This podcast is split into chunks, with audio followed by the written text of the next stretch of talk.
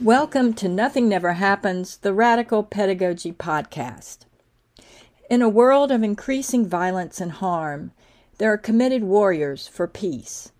In this podcast, we talk with Buddhist practitioner, educator, organizer, activist, movement builder, peacemaker, pilgrim, and healer, Kazu Haga. We first encountered Kazu's work through his book, Healing Resistance A Radically Different Response to Harm My Life and Training in the Nonviolent Legacy of Dr. King, published by Parallax Press in 2020. To quote Buddhist environmental activist Joanna Macy in her endorsement, we need this book like oxygen. In this book and in this podcast, Kazu outlines his framework of Kingian principles of nonviolent, and that's with no hyphen, direct action, and the journey from adolescence that brought him to this path, along with the many mentors who guided him. Kazu discusses the individual and systemic work necessary to prepare for social change and face the legacies of violence. He shares stories of the hard work of restorative justice in prisons, in nonprofits, and global movements.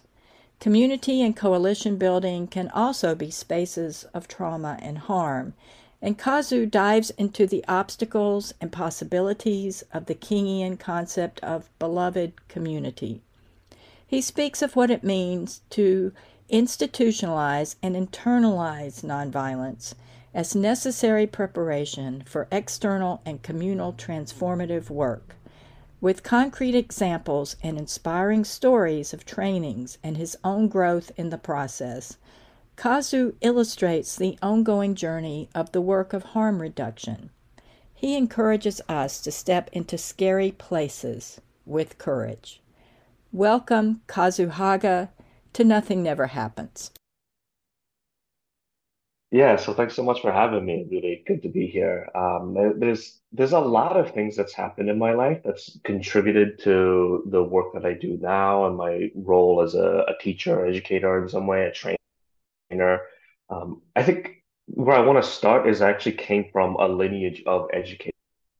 My great grandfather is actually the founder of a women's university in Tokyo called Showa Women's University that was founded under the kind of um, inspired by the, the teaching philosophies of Leo Tolstoy, who of course went on to influence Gandhi, who went on to influence King, who went on to become such a big influence on me. And my my family was actually disowned. My mother was disowned um, from, from that side of the family when I was seven years old, which is how we ended up moving to the United States. So we lost our connection with that side of the family for a good 15 years of my life. But I just find it so funny that the universe has a way of coming back full circle. And I'm now doing this work that's very connected to Tolstoy in some ways and doing this work in education.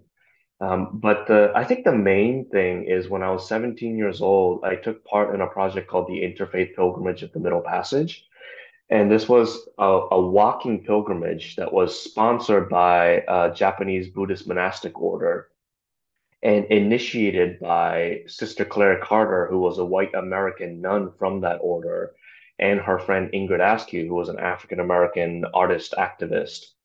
And the two of them came together and initiated this walking pilgrimage where they were going to lead a group of people walking from Massachusetts down the coast of New Orleans and then eventually down the coast of some parts of Africa to retrace the slave route and to go from the United States back to Africa to begin the process of reversing the legacy of the Middle Passage and to begin the process of healing and reconciling from that from that history.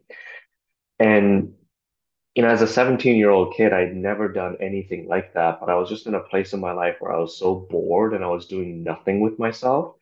And I heard about this pilgrimage like a week before it started. And on a whim, I told my mom that I would go on it for just the first week. And I ended up leaving home for a year and a half. I spent six months walking to New Orleans on this pilgrimage, and then a year spending time living in their monasteries overseas in India, Nepal, Sri Lanka. And so that pilgrimage changed everything. It was such, I mean, talk about pedagogy. It was such an embodied way of learning about this history that, you know, we all sort of learn about in school, but don't really learn about the, the, the, the depth of the suffering and how that lineage is still very much alive in the culture of the United States of America today and the economic system and just everything that this country is, is still very much because of the genocide of indigenous peoples and the enslavement of African peoples and all that history is still with us today. And so, yeah, being on that journey, it really reminded me of um, my friend Carlos Saavedra always has this thing where he says that history is not something you consume, it's something you have a relationship with. And being on that walk and uncovering that history and really, in some ways, reliving that history every single day with this group of people, just being immersed in it was a way to really understand the history of the United States in a way that I could never have gotten from going to school in a traditional setting. So really grateful for that. And, and that's really the the thing that set me off on this journey, what, over 20 some odd years ago now. Yeah. And from there, uh, you were able to do a deep dive into the Kingian uh, Martin Luther King Jr. principles of um, nonviolence, social change, direct action, all of that. So, could you outline for our listeners uh, what that journey has been um, into into King's philosophy? Yeah, you know, the, the Kingian nonviolence philosophy has become the foundation, like the lens through which I view the world, but it actually took another 10 years or so for me to find it. You know, when I came back, so when I went on the pilgrimage, I spent six months going to New Orleans and then spent a year living in those monasteries. And when I came back from that, I I jumped into involving myself in social change movements, but I didn't necessarily have a really strong ongoing relationship with the word nonviolence. That word didn't really mean much to me until 10 years into my career as an activist. I took this two-day workshop called Kingian Nonviolence Conflict Reconciliation, which is a philosophy that was created out of the teachings of Dr. King by some of his closest allies in the movement. And you know, by then I had been doing nothing but social change work for 10 years of my life. That's all I've ever done with my as a, as an adult. And so I thought I had some idea of what the word nonviolence meant and had some idea of who Dr. King was. But in those two days, I realized that I had no idea what the word nonviolence meant, and that most people have no idea who Dr. King actually was and what he stood for. And it completely changed my world. And since then, that was in the fall of 2008, I've been on this endless journey to try to better understand what this word nonviolence means and how to become a better practitioner of it. I think it really helped that, uh, you know, it was, it was a little tragic, but three months or so after I took that workshop, when my mind was just on fire about understanding nonviolence, a young African American man named Oscar Grant was shot and killed by the transit police in Oakland, California, where I live. And so I dove into the the movement in response to that killing. I ended up being on the executive committee of the coalition that came together to respond to that shooting. And it was in that movement that for the first time, like my intellectual curiosity around nonviolence just sank into my heart. And I knew that this worldview was the way that we could bring about sustainable peace and real transformative change in, in, in any of these issues that we're fighting around. And so I remember in that movement trying to advocate for this newfound understanding of nonviolence. But because I was so new to it, I couldn't quite articulate it. So I realized that I needed to better understand it. And so that summer, I traveled to the University of Rhode Island and met Dr. Bernard Lafayette, who was the co-author of the Kingian curriculum, and studied under him and became a trainer in Kingian nonviolence. And that's been a big part of my path ever since. And, you know, it's still after all this, these years of work, I, I wish I had a succinct definition of what I understand nonviolence to be, but it's such a, a, a broad philosophy that it's hard to really capture in a sentence or two. Um, but if I had to, it, it, you know, it'd be something along the lines of that nonviolence is a way to understand human beings and our relationship with conflict and harm and violence and, and how we heal from that, both as individuals as well as societies and communities. That's really that's really great. I'm curious to hear more about kind of how this philosophy and approach influences the trainings um, and teaching is just various kind of teaching projects that that you do whether that's um, in groups in prisons in workshops um, can you tell us a little bit about kind of how this is manifested in your concrete teaching practices yeah, I mean, the most concrete way is that I, I, I became a teacher in Kingian nonviolence, and maybe for the first seven years or so of that part of my life, all I did working in nonviolence trainings. I just did it over and over and over again. And for me, the opportunity to do the same training and teach the same philosophy over and over and over again was an opportunity to to learn more about this philosophy. Every time I taught, I understood it better. It was a, a great classroom for me, right? To have to force myself to find different ways to talk about it, um, to respond to, to questions that came from the audience, things like that. And I think one of the things that I realized about the philosophy is at the core of the philosophy, the essence of nonviolence is this unwavering commitment to what Dr. King called beloved community, or what, you know, I, I, I spent a lot of time being influenced by, by Buddhist teachings. And so in Buddhism, we might call uh, interdependence or anatta. Um, this idea that all life is so deeply interwoven with each other that there is no such thing as individual liberation. There's only collective liberation. And so if I want to be free, then I have to work for the freedom and liberation of even the people who are opposed to me. Right. And, and I think that idea is so central nonviolence.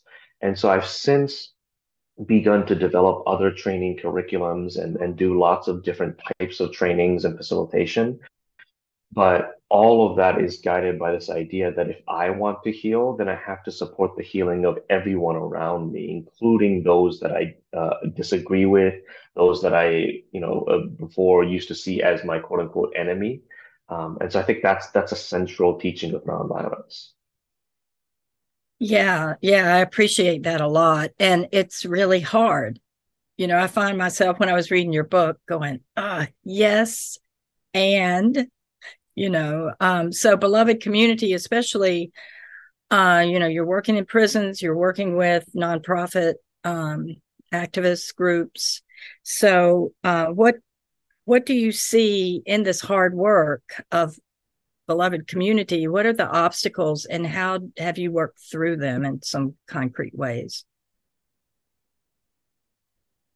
Yeah, I think there's a lot of obstacles. I think one of the biggest obstacles right now is, you know, a lot of the work that I'm doing right now has to do with understanding collective trauma and understanding how all of us as individuals carry trauma, whether it's our own personal trauma or generational trauma. And we as a species, as collectives, have collective trauma and how that impacts the health of our movements and our ability to create transformation. And, and I think, particularly at this point in human history, with the escalation of the climate crisis and coming out of the pandemic, and there's just so much happening in the world that more than ever, we're witnessing a collective trauma response as a species.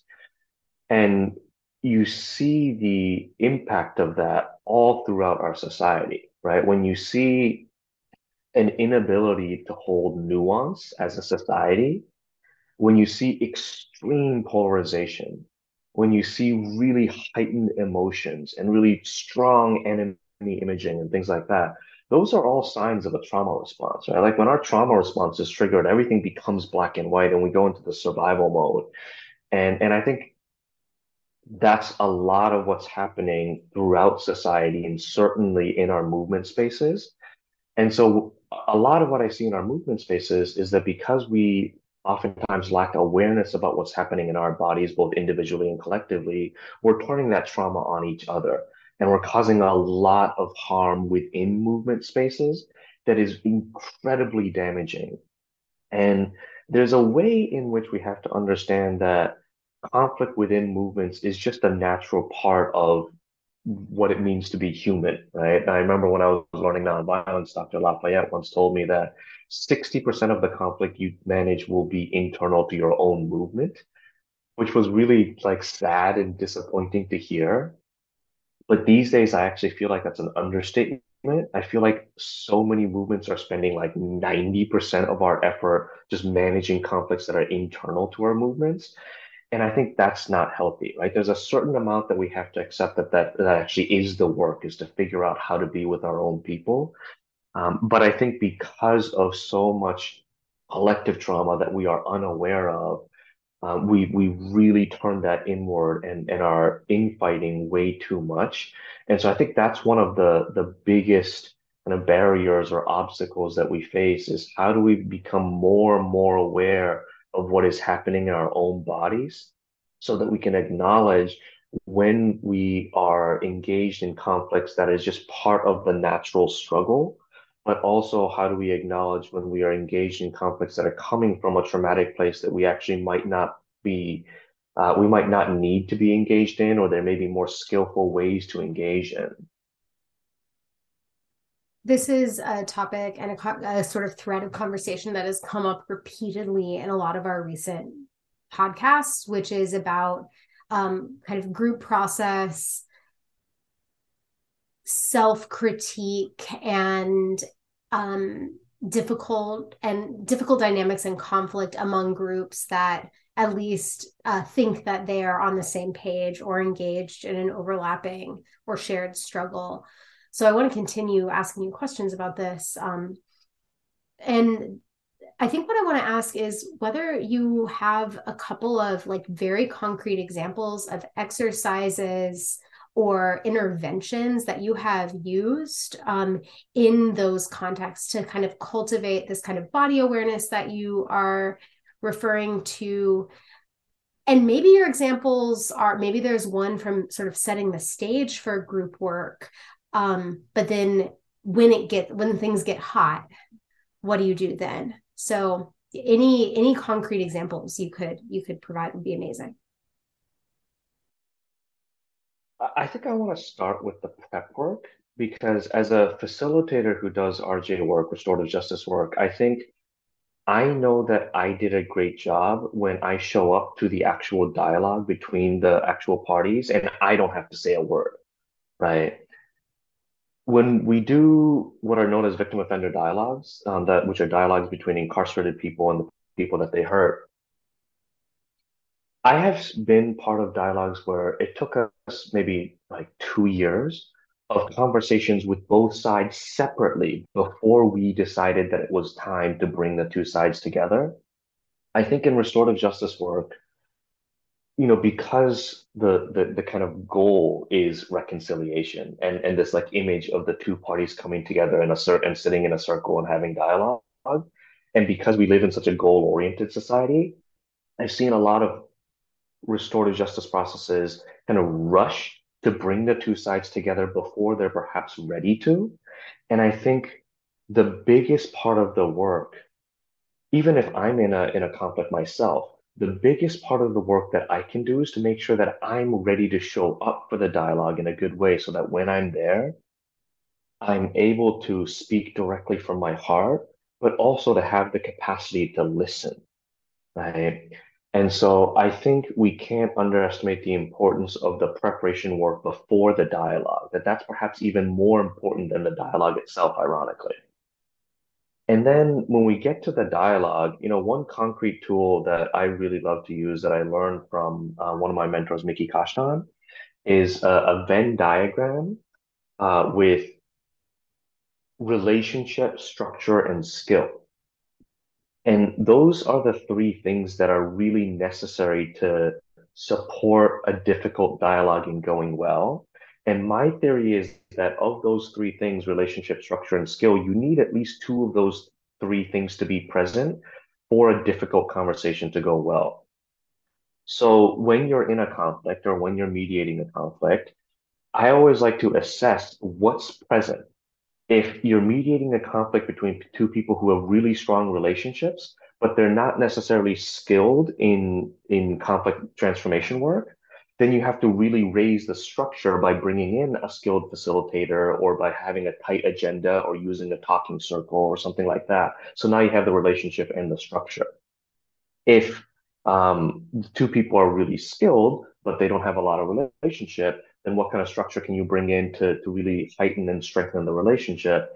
And so by trying to assess, like, okay, is the relationship there? How skilled are they? How much structure do you need? And based on what's missing, you can adjust the other two.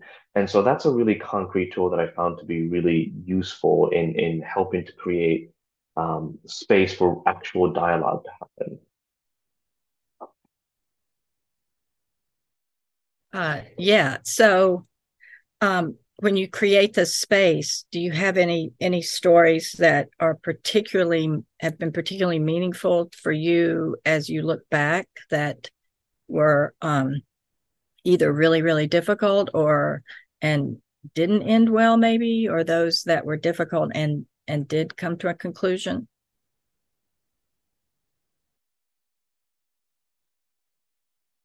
Yeah no i got lots of stories. Um, I, I think the the dialogue that I got to be a part of that I continue to think back to the most was a dialogue between Richard and Cynthia. Uh, Richard is an incarcerated person serving a life sentence for a homicide that he committed over 20 years ago. And Cynthia is the mother of the young man that he killed. Years ago, Cynthia reached out to us through an organization that I work with called the Ahimsa Collective um, because you know, 20 years after her son's murder, she was ready to to come face to face with Richard and to have a conversation with him. And this one took maybe about six months of prep um, with with both sides. And I, I still remember the day that we finally brought them together when, you know, we walked Cynthia into the prison and sat her down in the room that the dialogue was going to happen in. And I got up and went around the corner to get Richard. And Richard was, he was already shaking and I sat down next to him and put my hand on his shoulder and and uh, you know got him settled a little bit. And we finally stood up, and he turned the corner into the hallway where he saw Cynthia on the other the, at the end of the hallway. And as soon as he saw Cynthia, he just completely broke down and almost just collapsed on the floor. And I remember watching Cynthia just slowly stand up and open her arms and they just embraced in this hug that felt like it lasted for a year.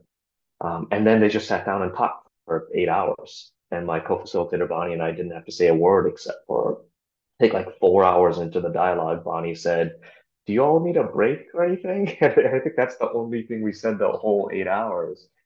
And there were moments in that dialogue that was just magic. There was a moment when Cynthia was holding Richard's hands and she said, I had a dream the other night that I needed to hold your hands because these are the hands that took my son's life away, and I needed to have a different relationship with them. You know, there's, there's this moment where um, Richard took off, they're, they're both indigenous, and Richard took off his, his medicine pouch that he always wore with him for years and years in the prison. He wore with him. And he gave it to Cynthia because he said that he wanted to have a different relationship with them, wanted to gift him something, or gift her something. And you know, all of these magical things happen for eight hours straight, and and it's dialogues like that that make me really believe in our resilience as human beings and what's possible. Like there's so many conflicts, even like conflicts that I'm in that that I that I feel like are petty compared to what they went through.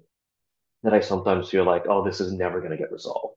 Right? Like I'm never going to be able to heal with this person. I'm never going to be able to forgive this person. And then I think about Cynthia and Richard and I'm like, okay, if that's possible, then healing at any level, at any scale, on any instance of harm, I think is possible. And so I always think of that story to, to kind of renew my, my faith in humanity and what we're capable of, you know.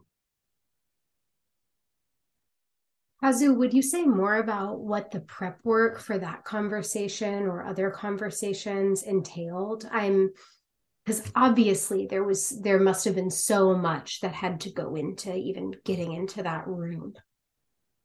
Yeah, I mean, I'll say with, with that particular dialogue, it actually didn't take that much because both of those two people had already done so much work on their own before we met them that I really do feel like in Richard and Cynthia's case, I, I still remember the first day that I met Richard, I told uh, Bonnie, my co-facilitator, I was like, this dialogue could probably happen tomorrow, you know? And I think both of them, when I talk to them about it, really point to the, their commitment to their spiritual practice as what really supported them. But oftentimes it's not that easy. A lot of it is just slowing both parties down to really listen and to really hear their stories and to validate everything they are feeling and everything they are going through. I have this philosophy that if you are able to slow down enough to hear someone's story, then everything they do makes sense. And obviously, it doesn't condone a lot of what people do. But if you can understand their stories, then it begins to get much easier to have empathy and compassion for the things that they did do. And I think a lot of people, particularly incarcerated people who are labeled as criminals and are labeled even in these dialogues, they're labeled as like the the one that did the wrong thing, right? The one that committed the harm. I think because of that that tendency to label people in our society, they've never been validated for the experiences that they've had of being harmed. You know, uh, Mariame Kaba, who's a transformative justice activist, says that nobody enters violence for the first time by committing it. And so by giving space for people to share their story and for us to be able to validate the complete wholeness of who they are, I think they it becomes much easier to have dialogues with the person that caused them harm or the or, or, or that they harmed and just show up not as quote unquote a criminal or a monster, but as human beings. And you know, I always say that I think restorative justice work at its best begins to blur the line between who did the harm and who experienced the harm and can get to this nuanced place of just acknowledging that there is harm present that we are all hurting here, that there's no way to live in this oppressive society that we live in without being impacted by that, without having our soul impacted by the injustice and the violence and the destruction and the isolation and, and everything that we live with as human beings. And I think the work that we do is about creating that space where the binary goes away and we can both just sit at the table and just say, where are you hurting? And how can I see you in that? Right. And so I think as as a facilitator, I, I like to think that that's one of my my roles is to be able to create space to say, I can see that you've been hurt too. Right.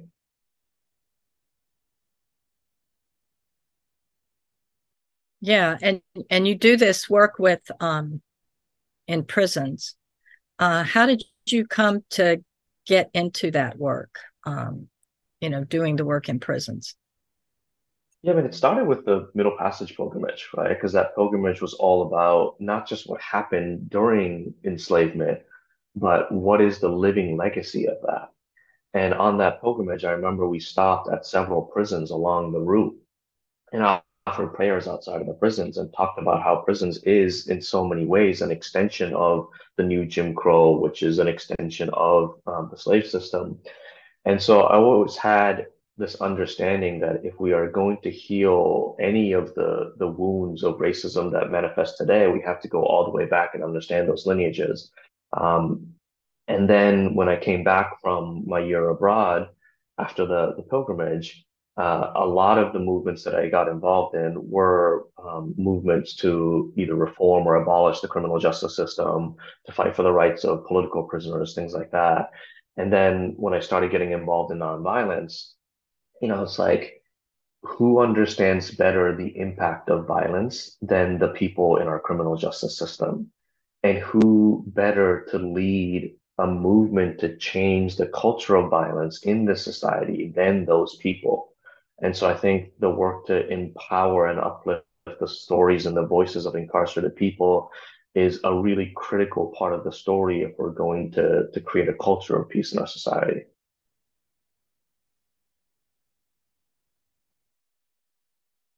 Yeah, and and Michelle Alexander um, endorses your book, which is pretty exciting, as Joanna Macy and many others. But yeah, you can see the direct line uh, from her new Jim Crow work um, and theories. Absolutely. We're talking a lot right now about kind of cultivating a kind of empathy of nonviolence towards towards people who experience harm which that is all of us and who who do harm which is all of us you also talk about in your book righteous indignation and cultivating righteous indignation as part of this work of nonviolence and transformation. I'm curious about how anger and, and righteous indignation, in your words, um, fits overlaps with and relates to this work of ahimsa, nonviolence, um, and and and radical care. Yeah, absolutely. I think, um, you know, I oftentimes talk about how I think Dr. King was actually one of the most pissed off people in the country because he was said he was angry about racism and militarism and materialism and and so many of the injustices of the world. And I think it's a common misnomer that people believe that nonviolence is about teaching people not to be angry. I think that's really dangerous because, you know, you just said like we've all experienced harm and righteous indignation. Like indignation is a righteous response, particularly to witnessing harm as a result of injustice, right? And I think it's really important that we not cast judgment on our anger and end up repressing it. Like in a lot of nonviolent communities, I see a lot of bypassing, spiritual bypassing, that just is a cover for repressing our anger and pretending that it's not there anger is a beautiful gift that points to something being deeply wrong, right? It, it's it's telling us something that something is off, and the energy of anger can be incredibly motivational and inspiring to like get us off of our cushions and and into the streets and and committing to a process of social change. And I think it's really important that movements do a better job creating more and more safe containers for our anger to emerge so that what oftentimes feels like blind rage and fury, like this dangerous anger that can burn down everything in its path, can kind of settle down into charcoals. And it's those charcoals that we bring into the streets with us because it's much, charcoal is much more contained and we can control the uses of it, right? But it still connects us with this really powerful force. I think what's really important when we work with rage and when we work with anger is to learn to separate hatred with anger because oftentimes those things come conflated. When we are able to separate hatred and ill will from our rage, then it becomes righteous indignation right? We're not angry and wanting to hurt somebody. We are angry because the people that we love and the things that we love are being harmed. And we are putting our bodies on the line because we want to protect those things, the things, the people, the values that matter to us. And I think that is a skillful use of anger that we need to be better at, definitely within nonviolent communities, um, because again, because of the misnomer that nonviolence is about teaching people not to be angry, I think we're not always good at cultivating um, what what I think is a really important and powerful emotion. Yeah, uh, to get back to uh, kind of link that to uh, work in, in nonprofit groups um, uh, and and other and prisons and, and the other places where you teach. Um, is is there any conflict that is you talk about that no conflict is too large for us to transform have you seen something or do you see something in society right now that that seems um like a, a too big of an obstacle or are you you know hopeful that there's there's a way you just have to um spend the time uh and the work to wait for those you know cracks in the dominant structure or whatever to um, emerge Yeah, you know, I used to talk about wanting to develop a 250 year work plan. Um, and and I'm pretty serious about that idea because I think this is generational work. right? And I think it's really important for us to keep that in mind, like keep things in perspective that we've been investing in violence for thousands and thousands of years. That beloved community is not going to happen overnight. And I think when I remember that this is generational work and that I don't have to do it all right now on my own, it lifts this burden and it opens up this this wealth of possibilities. So I do not think that there is any conflict that we are incapable of resolving once we remember that we have generations and generations that's going to come after us that's going to continue the work. I will say that um, I've come around on the climate crisis. You know, I, I think like many of us, when I started getting involved in climate work, I had, I don't know if I could articulate it in my mind, but I had this idea that we have to stop climate change. And that's clearly not going to happen. Right? There's a certain level of destruction that is inevitable, that's going to continue to escalate. And in a lot of the communities that I work with, I think we've changed our tune in what our kind of goal around that is. And I think these days we're talking a lot more about our goal and our work being to remind people that even in the midst of social and ecological collapse, even as the world is burning around us, it's still possible to create beauty and it's still possible to affirm life and it's still possible to build community. And maybe that's all we can do. Maybe there are things that we're never going to be able to stop, but we shouldn't give up on on creating beauty. Right. And and and and so I really changed my tune in terms of like what am I trying to do in response to the climate crisis? Um, and I think it's really just about continuing to remind people that no matter what happens, it's still worth it to create beauty and to build community. That's really resonant. Your first comment that you just said about making a 250 year plan and being so um, ambitious and maybe sort of a control freak. Uh, that's my words, not yours. Um, to get there reminds me of something Loretta Ross said when we interviewed her a couple of episodes ago. You are not the chain of freedom. You're a link in the chain of freedom.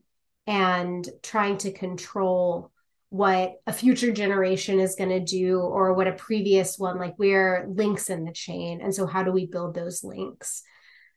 I um so I, I was i'm thinking about that. I also think that this this meditation you just offered on on climate change is is so important um that having mourning and recognizing the really hard and sad and anger producing reality that we're in doesn't have to be a negation of transformational work. And I think often when I sort of talk about grief or mourning or rage um, or a sense of even hopelessness or pessimism in a, in a movement space, sometimes that I hear folks conflating that with uh, a level of resignation about struggle or to say like a, a level of pessimism equates to throwing up your hands. Um, and i'm curious if you know you could comment on on that connection. Have you seen that? What is the what's the effect of that kind of um, thinking on on movements Yeah, so we've actually been doing more and more grief work in our quote, activism. Well, I don't, I don't really like that word oftentimes, but um, in our organizing, because I actually think it's our, it's oftentimes our inability to grieve, especially to grieve in community, that brings about pessimism. I think as a society, we suck at grieving. And when even things like the climate crisis, we we see the news, we see the reports, not even the reports, but we oftentimes look out the window and we see the impact of climate crisis, and we're not, not able to grieve. We just repress it. and we pretend that everything is fine. And I think it's out of that inability to really say, I am scared. I don't know what is happening. I don't know what to do. I am confused. And to really allow ourselves to go to that place. It's our inability to do that where um, pessimism comes up. And my experience is that when we are able to gather in community and to be scared together, and to be able to be angry together, and to be able to be lost together, and to actually honor the fact that we are feeling those things, when we are able to do that, then like a light opens up and it's much easier for us to to see the path forward. And so I think um, it's really important for people who are doing social change work to really create more and more explicit spaces for us to honor these really difficult, intense feelings like grief and like rage in a safe container where it can be held, it can be witnessed, it can be honored. And I think without doing that, um, it's really easy to be pessimistic or just to keep spinning the wheels and, and being involved in movements that aren't actually having the, the, the depth of impact that we need to be having. Yeah, I don't know if you've been following what's happened or happening in Atlanta with uh, the Stop Cop City movement.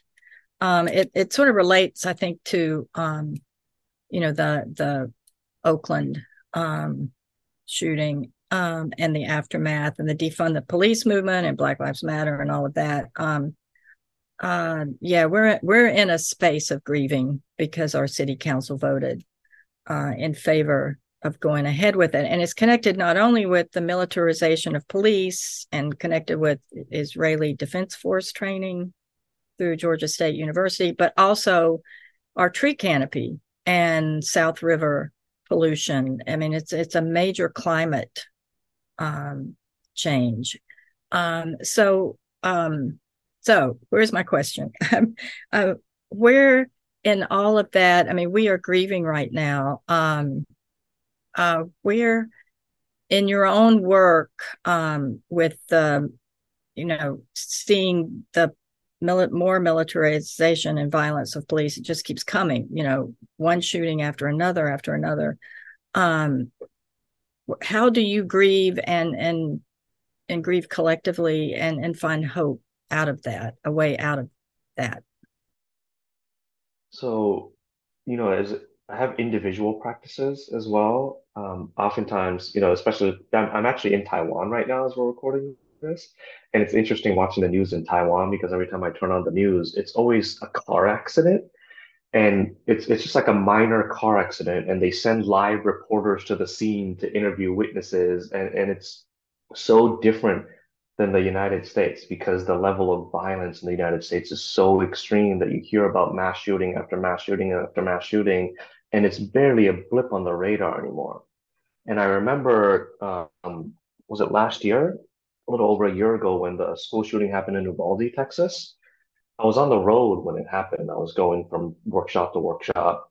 And so I heard about it on the news, but I feel like because I was on the run, I couldn't really sit with it and to really process what just happened. And so when I got home after my my travels, I spent some time in my bedroom and I looked up the story and found the picture of every young person that was shot and killed and, and, and read their story and gave myself time to actually be with it and to cry and to, to grieve because I realized that I was becoming numb to all of these stories. And so I've since picked up the practice where every time I heard I hear about whether it's a mass shooting or just a, a, a person getting killed in Oakland, I do what I can to actually find that person's story and to look at their picture and to put their picture up on my altar and to really be with it every single time so I know that I'm not growing numb to it. And then in some of the communities that I'm part of, um, I, uh, we were considering organizing a regular monthly grief ritual where every month we know everyone knows once a month to come to this space together and we can grieve everything that has happened in the past month that we we haven't actually had time or or space to really process and to say the names of those that we lost and to, to, to have um, space for us to be witnessed in our grief and to be held in our grief.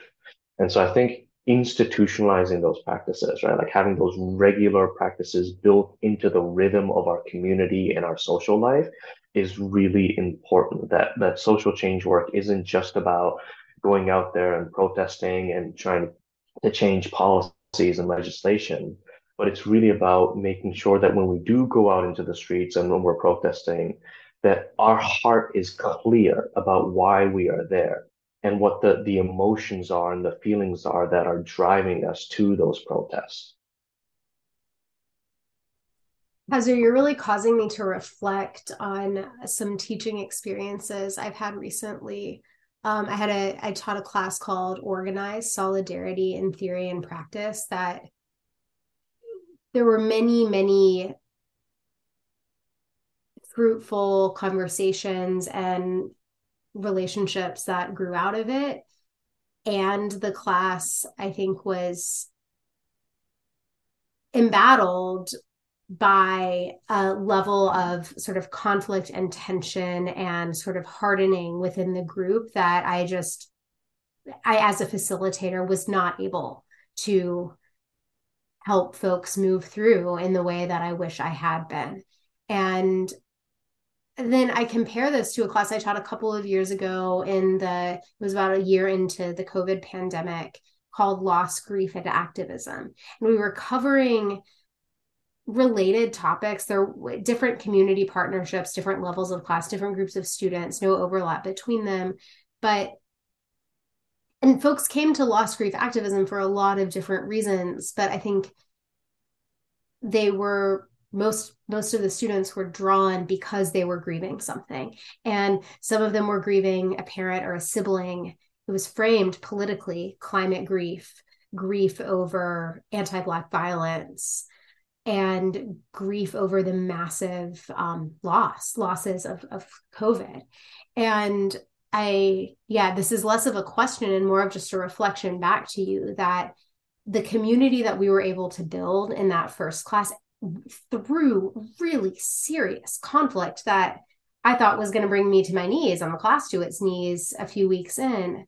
Um, that perhaps the, the the intention and the the shared willingness to that like coming to the class was an admission of vulnerability um, in a way that maybe we weren't so vulnerable individually, emotionally with each other in the organized class um, because of because of the framing, because of the the the kinds of dynamics that can create when people want to show up to be good organizers, but not necessarily um, because they've connected with the underlying thing that's driving them towards that. So I guess I'm curious about one thing that I that I've heard a lot um, in organizing communities and classrooms among colleagues is is a fear about bringing those raw parts of the self of vulnerability particularly for people who are experience any number experiencing any number of forms of institutional violence and oppression already what does it mean to make room in spaces that are not built for you um, for a level of rawness and where can that go? And how as a facilitator do you hold that and or even convince people whoever they are that this is a process worth doing yeah, I'm a, I'm a Scorpio, so I love going to those those deep dark places, you know. Um, I think there's a way in which all people are clamoring for that space, right? Because we are all holding so much. And of course, a lot of us are afraid of going to that space, but beneath the fear is the desire to get to that place. I've seen time and time again when we set up a container that feels safe enough, people in our society right now are so ready to dive in. And it's always going to be scary, right? Um, there's a an incarcerated nonviolence trainer that I work with in Soledad Prison in the Central Valley in California. And he once said to me, he was actually facilitating a workshop, and he said to the audience, you know, I'm serving a life sentence for a homicide. And I realize now that killing somebody didn't take any courage at all. That that homicide was an act that was based entirely on my fear of not belonging. And that the most courageous thing that I ever did was to show up to these self-help groups in the prison and open up and be vulnerable and to share all of who I am. That that took more courage than anything I'd ever done. And the first principle of Kingian nonviolence is that nonviolence is a way of life for courageous people. And it's that way because it takes courage to go out to demonstrations and risk getting arrested and tear gas and all those things. But there's a way in which I feel like the inner work of self transformation of nonviolence, of doing the work of purifying our own hearts of hatred and resentment and working on our shadows and our fears and our traumas. That is the most courageous aspect of the work of nonviolence. And it is the work of nonviolence. I think if we're going to ask society to transform its darkest histories, then we have to be willing to look at our darkest histories. If we're asking society to transform and heal its shadows, then we have to be willing to transform our shadows. And so I think a lot of the work of social change has to start with a commitment for all of us to do that scary thing and to talk about the things that we don't want to talk about and to have that conversation with our family that we don't want to have and to look at the shadows that we don't we have that we don't want to look at. I think if we're not willing to do that, then we're not in a place where we can point the finger and demand society heal its deepest wounds, right? So I think as as trainers, as facilitators, as educators, part of our work is building the scaffolding so that people are ready for that. You know, if they're not ready to to dive into talking about their deepest wounds, then what are the, the the smaller weights that we can start to give people to build up the capacity to build up those muscles so we can eventually talk about the most difficult things. Yeah, and this has reminded me of the the working title of your next book that I'm really excited to see uh, Fierce Vulnerability. Because um, that's what you're talking about. And that's really hard. And um, you have to do the individual work and then the community work. And it's hard to step into those spaces. So, what do you say to people who are like me sometimes? Um, you know, with some colleagues i think there's there's it's hopeless there's there's you know narcissistic gaslighting or or whatever you know misogyny you know those big patriarchal you know mountains out there um what do you say to people about how to how to coax and cultivate a, a way into that Yeah, I mean, a couple of things. Obviously, there's so many people that I've worked with inside the prison system that at some point in their lives, people would have looked at and say, oh, these people can never change. And now a lot of these people are some of the most dedicated peace workers I have ever met in my entire life. Right. And so to, to believe that we are all capable of healing and transformation and that we all are deserving of that. At the same time, I don't think that we will ever reach Donald Trump. Right? Like, I don't think Donald Trump in, in this lifetime is ever gonna be transformed and healed and become this loving, accepting person. That's not necessarily what I'm working towards. But I do know that when I am in movement spaces that are opposing the things that Trump is is representing and that Trump is doing, that I still think that we can engage in those movements in a way that sees Trump for what he is. Because as someone who works with trauma worker with, with, with trauma survivors, when I look at Donald Trump, I see a deeply, deeply broken, wounded, scared, insecure human being. Like that's who I see.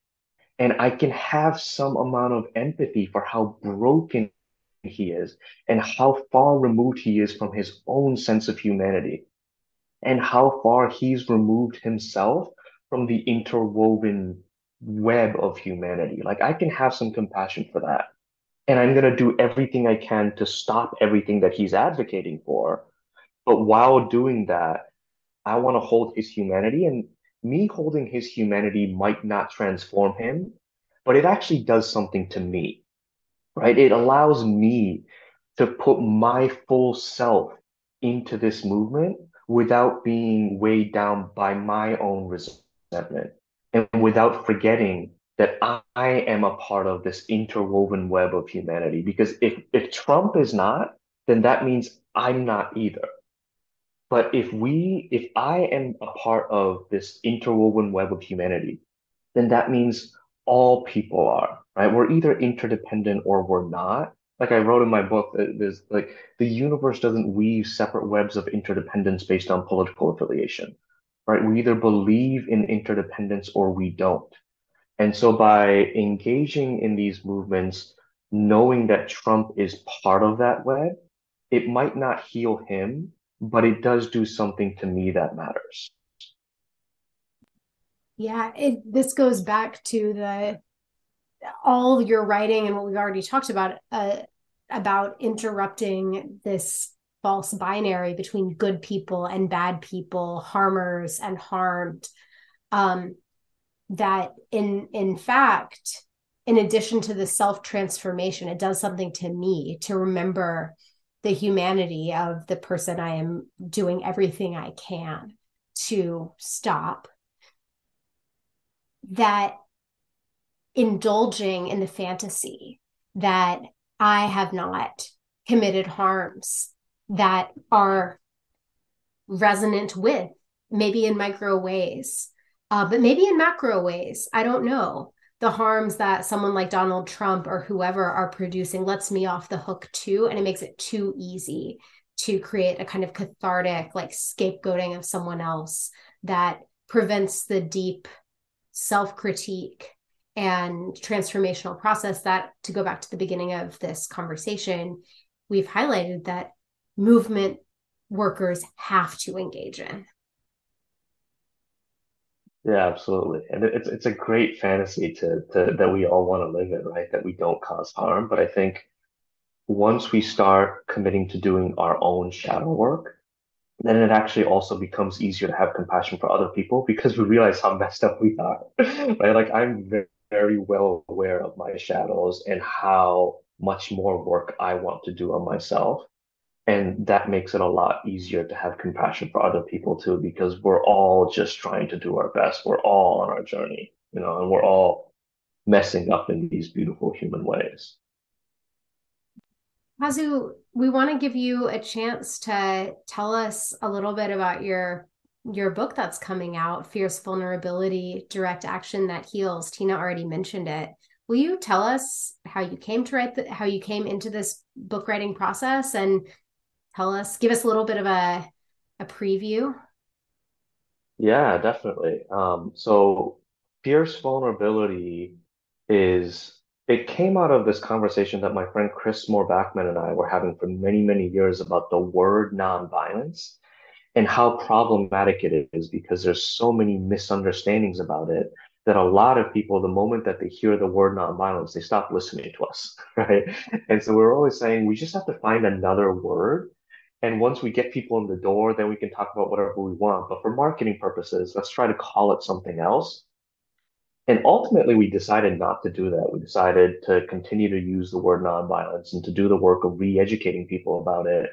But during that conversation, these words, fierce vulnerability, entered our lexicon and it kind of took on a life of its own. And when we first started exploring it, we didn't know what it meant. But we decided because we're trainers, we're like, let's just put together a two day workshop on fierce vulnerability. And we filled that workshop within 48 hours of announcing it. And we did it again and we did it again. And then we, we got an invitation to do a fierce vulnerability weekend for 250 people up north. And it, it just kind of spiraled. And so we've now done this workshop, Fierce Vulnerability, dozens of times all around the country. And we're finally starting to understand a little bit of what it means. So I've decided to write about it to try to put it more on paper. And I think a lot of what it is is understanding the relationship between trauma and injustice and being able to see social injustice as a manifestation of collective trauma. And so everything I've learned about healing from my own trauma healing journey, trying to take those lessons and apply it at scale, understanding that even when we engage in nonviolent direct action, ultimately what we're trying to do is to heal collective wounds. And so, can we look at, at even things like nonviolent direct action as a modality of collective trauma healing? That one of the biggest interventions that I had to do in my own personal healing journey was to have a really difficult and scary conversation with my family about my early childhood traumas.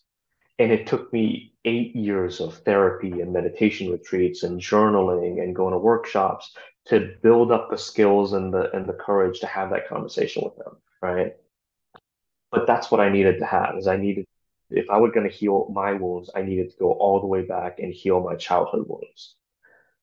When we look at things like racial healing and reconciliation in the United States, what we're trying to do is to have a conversation with our collective family called the United States about our collective childhood wounds, right? The United States, early in its collective childhood, experienced traumatic things enslavement, genocide, indentured servitude, all these things. And these are legacies that we've never tried to heal from, never really actively talked about as a country. And so we've been repressing this traumatic memory for hundreds and hundreds of years. And when you repress traumatic memories, it seeps out in all of these perverted ways. And so all of the the the the issues that we're facing today around race and and and economic injustice and poverty and all of these things are just surface level manifestations of a much deeper core wound. And so when we talk about racial healing, what we're talking about is having to go all the way back and open up these traumatic stories of experiences that we share together. And so when we are doing social change work, that's what we're ultimately trying to do is to create space for the country to have a conversation about really difficult things that it's perhaps never talked about. And so as we engage in social change work, how do we do it in a way that is most conducive to people feeling safe enough to talk about the scariest things? so that's a little bit of, of what we're exploring in fierce vulnerability is you know what can we learn from our own personal trauma healing journeys restorative justice dialogues about what it takes to heal trauma and how do we um, scale that up and and what does that relationship look like in the context of social change movements direct action movements things like that yeah thank you Kazu. Is there anything we haven't talked about that you'd like to to mention at this point before we ask the last question? No, I don't think so. I can't think of anything. Okay, Lucia, you want to ask the last question?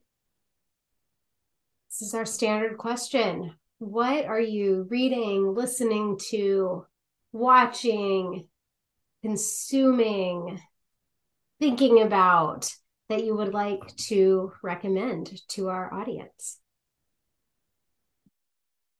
So I'm always reading multiple things. Um, so right now I'm I'm just finishing up reading Pachinko finally. Um, brilliant book. Really speaks to the impact of intergenerational trauma, and also as a Japanese person myself, to really deeper, deep, more, more deeply understand the impact of the actions of my people, right? Um, really beautiful. And I, you know, it's amazing. I was talking to my partner about it the, the other day. As I don't know why beautiful stories have to make you feel so terrible. Like it is a devastatingly sad book, but there's something so beautiful about reading about people's struggles, right? So I'm really enjoying Pachinko. I'm also reading um, Jonathan Haidt's The Coddling of the American Mind, uh, which is a few years old, but I think does an incredible job of articulating and giving some reasons of why some of the breakdowns are happening in particular a lot of our movement spaces and our progressive spaces. Um, so that's an incredible book I'm really enjoying. And then I'm rereading the Lotus Sutra, which is kind of like my home sutra. I chanted it um, every day for, for many, many years as a young as a younger person. So um, having wisdom that's been around for 2,500 years has been really comforting for me in, in times of uncertainty. So yeah, Pachinko, The Coddling of the American Mind, and the Lotus Sutra are the three things that I'm reading and would recommend all three. Tina? Okay, I want to recommend a novel that I just read by an East German author, uh, Jenny Erpenbeck. Uh, it's called Go, Went, Gone. It's about uh, an East German classics professor at a university there who retires and his wife has died. And anyway, um, the wall is down. Um, and he gets involved with a group of, of African asylum seekers um, in, in a German language class. And it's it's a lovely, lovely book, very well written and very well translated. Um, so Jenny Erpenbeck, Go Went Gone. And then the other thing that I've just um, been binging on this summer is uh, Severance, uh, Apple TV. Uh, it's about the work life balance. And if you sign on to this company, you get a thing implanted in your brain where you don't know anything about your home life when you're at work. And when you pass out, you don't know anything about your work life. And sort of the ethical mess of that. It's it's really it's very interesting and got great acting. Patricia Arquette, amazing. Anyway, those are my recommendations. Okay, Lucia. I am currently reading Kiese Laymon's memoir called Heavy, which I had been on my list for a long time and it finally came off my uh finally I finally am off the wait list for the book and the ebooks ebook app on my library over my library. Um the book is beautifully written. It won a ton of awards. And I guess what I would say about it this conversation is making me think about it that Laymon kind of through narrative, but not a narrative that is ever cleaned up or tied up in a bow. It's sort of messy from start to finish.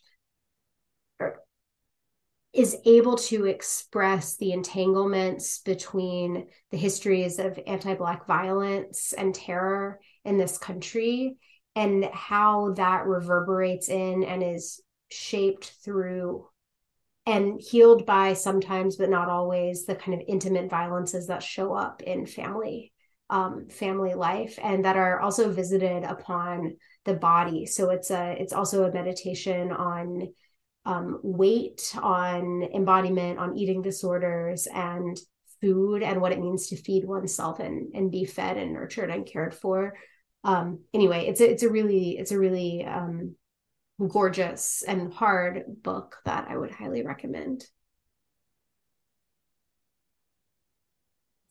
Kazu Haga, thank you so much for being with us for this conversation. Um, uh, we've learned a lot, and we're going to continue to learn from you. And I look forward to you coming to Atlanta to do a workshop. Yeah, thank you so much for having me.